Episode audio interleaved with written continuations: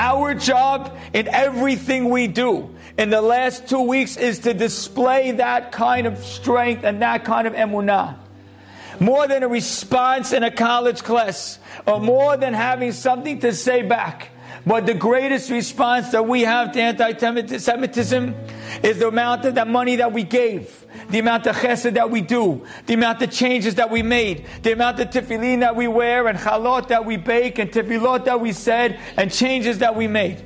Watching visuals of Jews all around the world, connecting and caring, whether it's soldiers dancing or all of us praying, all of that, that's our response.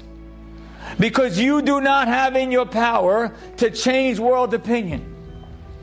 If you did, you should, but you don't. So if you don't have in your power to change world opinion, what you do have in your power to do is to strengthen within.